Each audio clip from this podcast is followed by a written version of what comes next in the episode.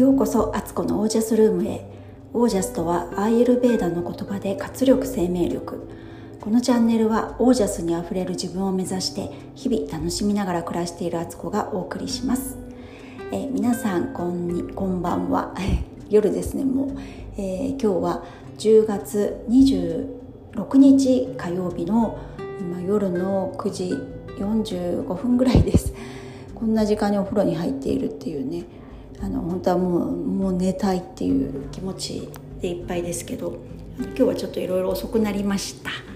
えー、本当にあのそうおかげさまでありがたいことにあのオージャスファスティングプログラムが、えー、満席となりまして今日も朝の時点で応募あの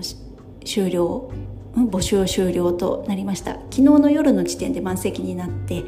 本当に本当に、えーと、土曜日の夜から始めたから日本当に2日ちょっとっていうか、まあ、3日、まあ、3日もでも経ってないんですけどその間に48時間ぐらいで、えー、満席になったってもう信じられないっていうぐらいですごく嬉しいです。あのご参加勇気を持ってねご参加いただいた方本当にありがとうございます。あのすごい感慨深いというかこうファスティングのことは自分自身ではやってきたんですけどこれを人に教えるっていうのは初めてのことになるのでどういう形になるかとかどういう形にしたいのかでこの自分が体験してきて本当に良かったことを人に伝えたいって思いは人一倍ありますのでなんかそういう気持ちとそれで本当に皆さんにもねなんかいい経験をしてもらいたいなと思って、えー、すごくねいろんなことをいろんな気持ちがあのない混ぜになっ混ぜポゼになってるっていう感じです。はい、えー、それで今日はねちょっと一日中本当パソコンの前でねいろいろやってたんで頭が今かなりぼーっとしているというねなんか気が付いたら夜の8時を過ぎていたって感じでまあその合間にね家事やったりとかなんだりはしてるんですけどなんか集中し始めると時間って止まります。止まるっていうか過ぎてるんですけどね。すごい集中してました。で今日はこんな頭の状態なのでなんか何話そうかなってずっとさっきからお湯に浸かりながら考えてたんですけどなんかこうもうねあんまりこう難しいこと喋れないのでちょっと昔のね思い出話をしようかなと思います。でも思い出話って言ってもねちょっとあの不思議な話です。あのスピリチュアル系というかね宇宙系の話です。私あの UFO を見たことがあって皆さんどうですかね？そういうまあの幽霊とかお化けとかねそういう話のスピリチュアルなこともあるけどあの UFO っていうねあの未確認飛行物体ですけどそういう宇宙に関することってありますか？時々ね結構ねあの UFO 見たことあるっていう人はいたりするんですけどあの UFO にねさらわれた宇宙人にさらわれて謎のあの人体実験をされたとかいう人もいたりしますけど私の場合は小学校4年生の冬だったんですけど夜にね夜何時ぐらいかな7時とかか、まあ、結構暗かったんですけど犬の散歩をしなくてはいけなくてあの犬を連れてね散歩にちょっと出かけてたんですよ。でうん突然空に何かこう飛行機らしきあの飛行物体がわーっと出てきてえ？っと思ったんですけど大きさが明らかにめちゃくちゃでかかったんですよね。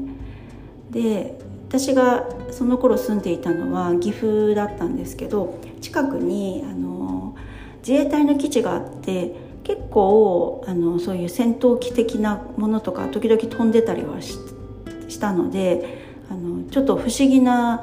あの UFO 的なものっていうてか、まあ、飛行物体っていうのはねまあ、みあの見たりはしてたんですけど明らかに全然違うっていう次元の違うものでした。でそれはひし形のねダイヤモンド型ダイヤ型をしていてで何段にも分かれてライトがついてたんですけど1段目のライトがこう右回りにこう回ってて2段目のライトは左回りに回ってるんですよ。で3段目はまた右回り。でそのライトの色も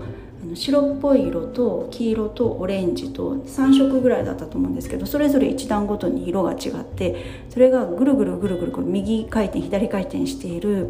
ライトの飛行物体ダイヤモンド型のがボワーンってすごい勢いであのうち岐阜の田舎って山に囲まれているので右側にも低い山があって左側にも高い山があるみたいなそんなとこなので空がこう広くはないんですよね。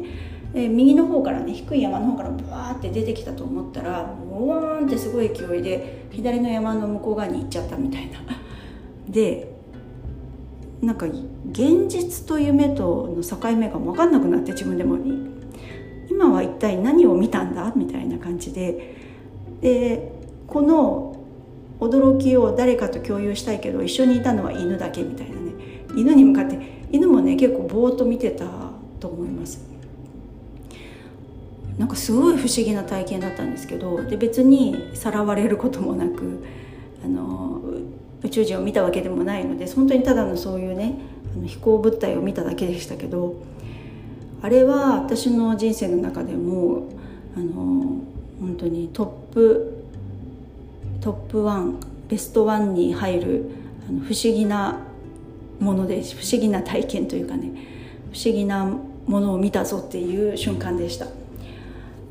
ねなんかこれで家に帰ってすごい興奮気味にね母親とかに話したんですけど、まあ、なんか全然意味分かってもらえなくてなんかすごいものを見たっていう感覚だけは残ってましたね。本当にでもあれは多分 UFO だったと思うし結構ね UFO のあの目撃情報っていっぱいあるし、まあ、UFO いるとは思うんですよね私も。で飛行機のパイロットの人とかって結構普通に見てて隣並行して UFO が飛んでたとかなんか全然当たり前にあるみたいですよね。まあ、それをあの正式にはそんなことはねこう発表されたりはしないけど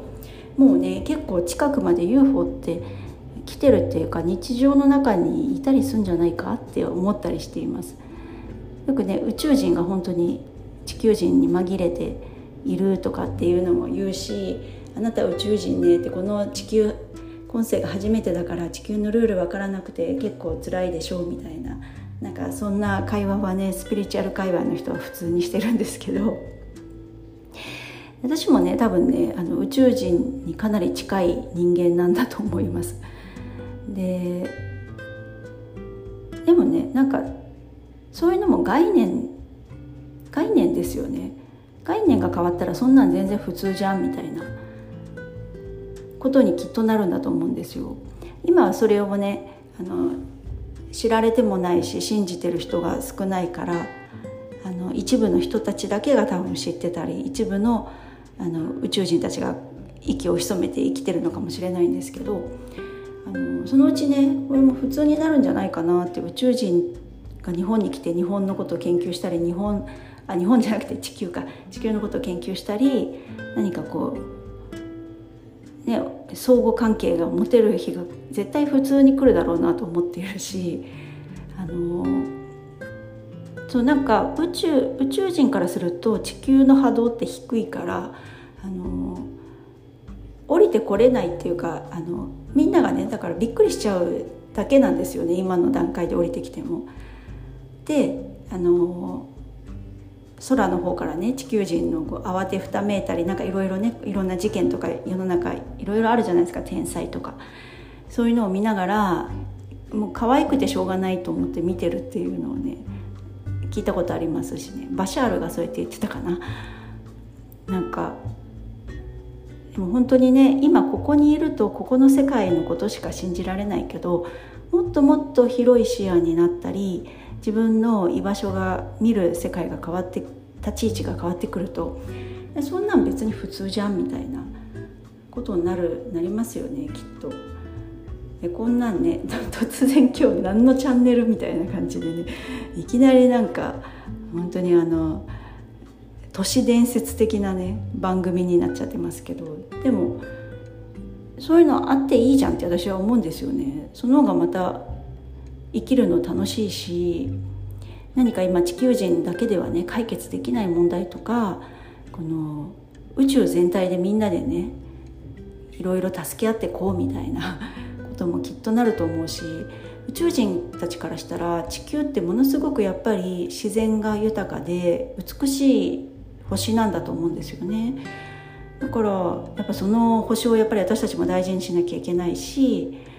あのもっと誇りを持ってね宇宙人宇宙に出てった時にね「地球人です」って言えるようにね今なんかちっちゃくね国同士の争いとか日本の中でも地方とか、ね、それぞれのなんかこう争いではないですけどなんかねそういう格差みたいなのあるけどそんなことはすごくちっちゃなことかもしれないってそうやってねあの視野をちょっと広げてみるとそうやって思えたりするかななんて。本当に今日ねなんかどうでもいい話になっちゃいましたけどでもそうやってねちょっと自分の枠を超えていろんなことを想像してみるってすごく楽しいことなのでそれを一回枠を外すっていうかそこまでそこの範囲まで行ってみるとそこが自分のなんか知ってる範囲に変わって動きやすくなるんですよね今まですごく狭いあのなんだろう小学校のグラウンドの中でしか遊んでなかった子が実はちょっと離れたところにものすごい広い公園があってそこには川もあってで山もつながってるような場所でって言ったらもう遊び方も全然変わるじゃないですか。で自分が見えてた地点とは違うもっと広がりがあったんだっていうことってすごくワクワクしませんか？ね。だからなんかそれってこう宇宙に目を向ければマクロの世界であるし自分の内側とか、まあ、自分の体とかもね体の中とかもミクロの世界でめちゃくちゃ広いわけですよ。ちっちゃいけど広いみたいなね。自分の心の中とかも普段は意識してない表面だけで生きて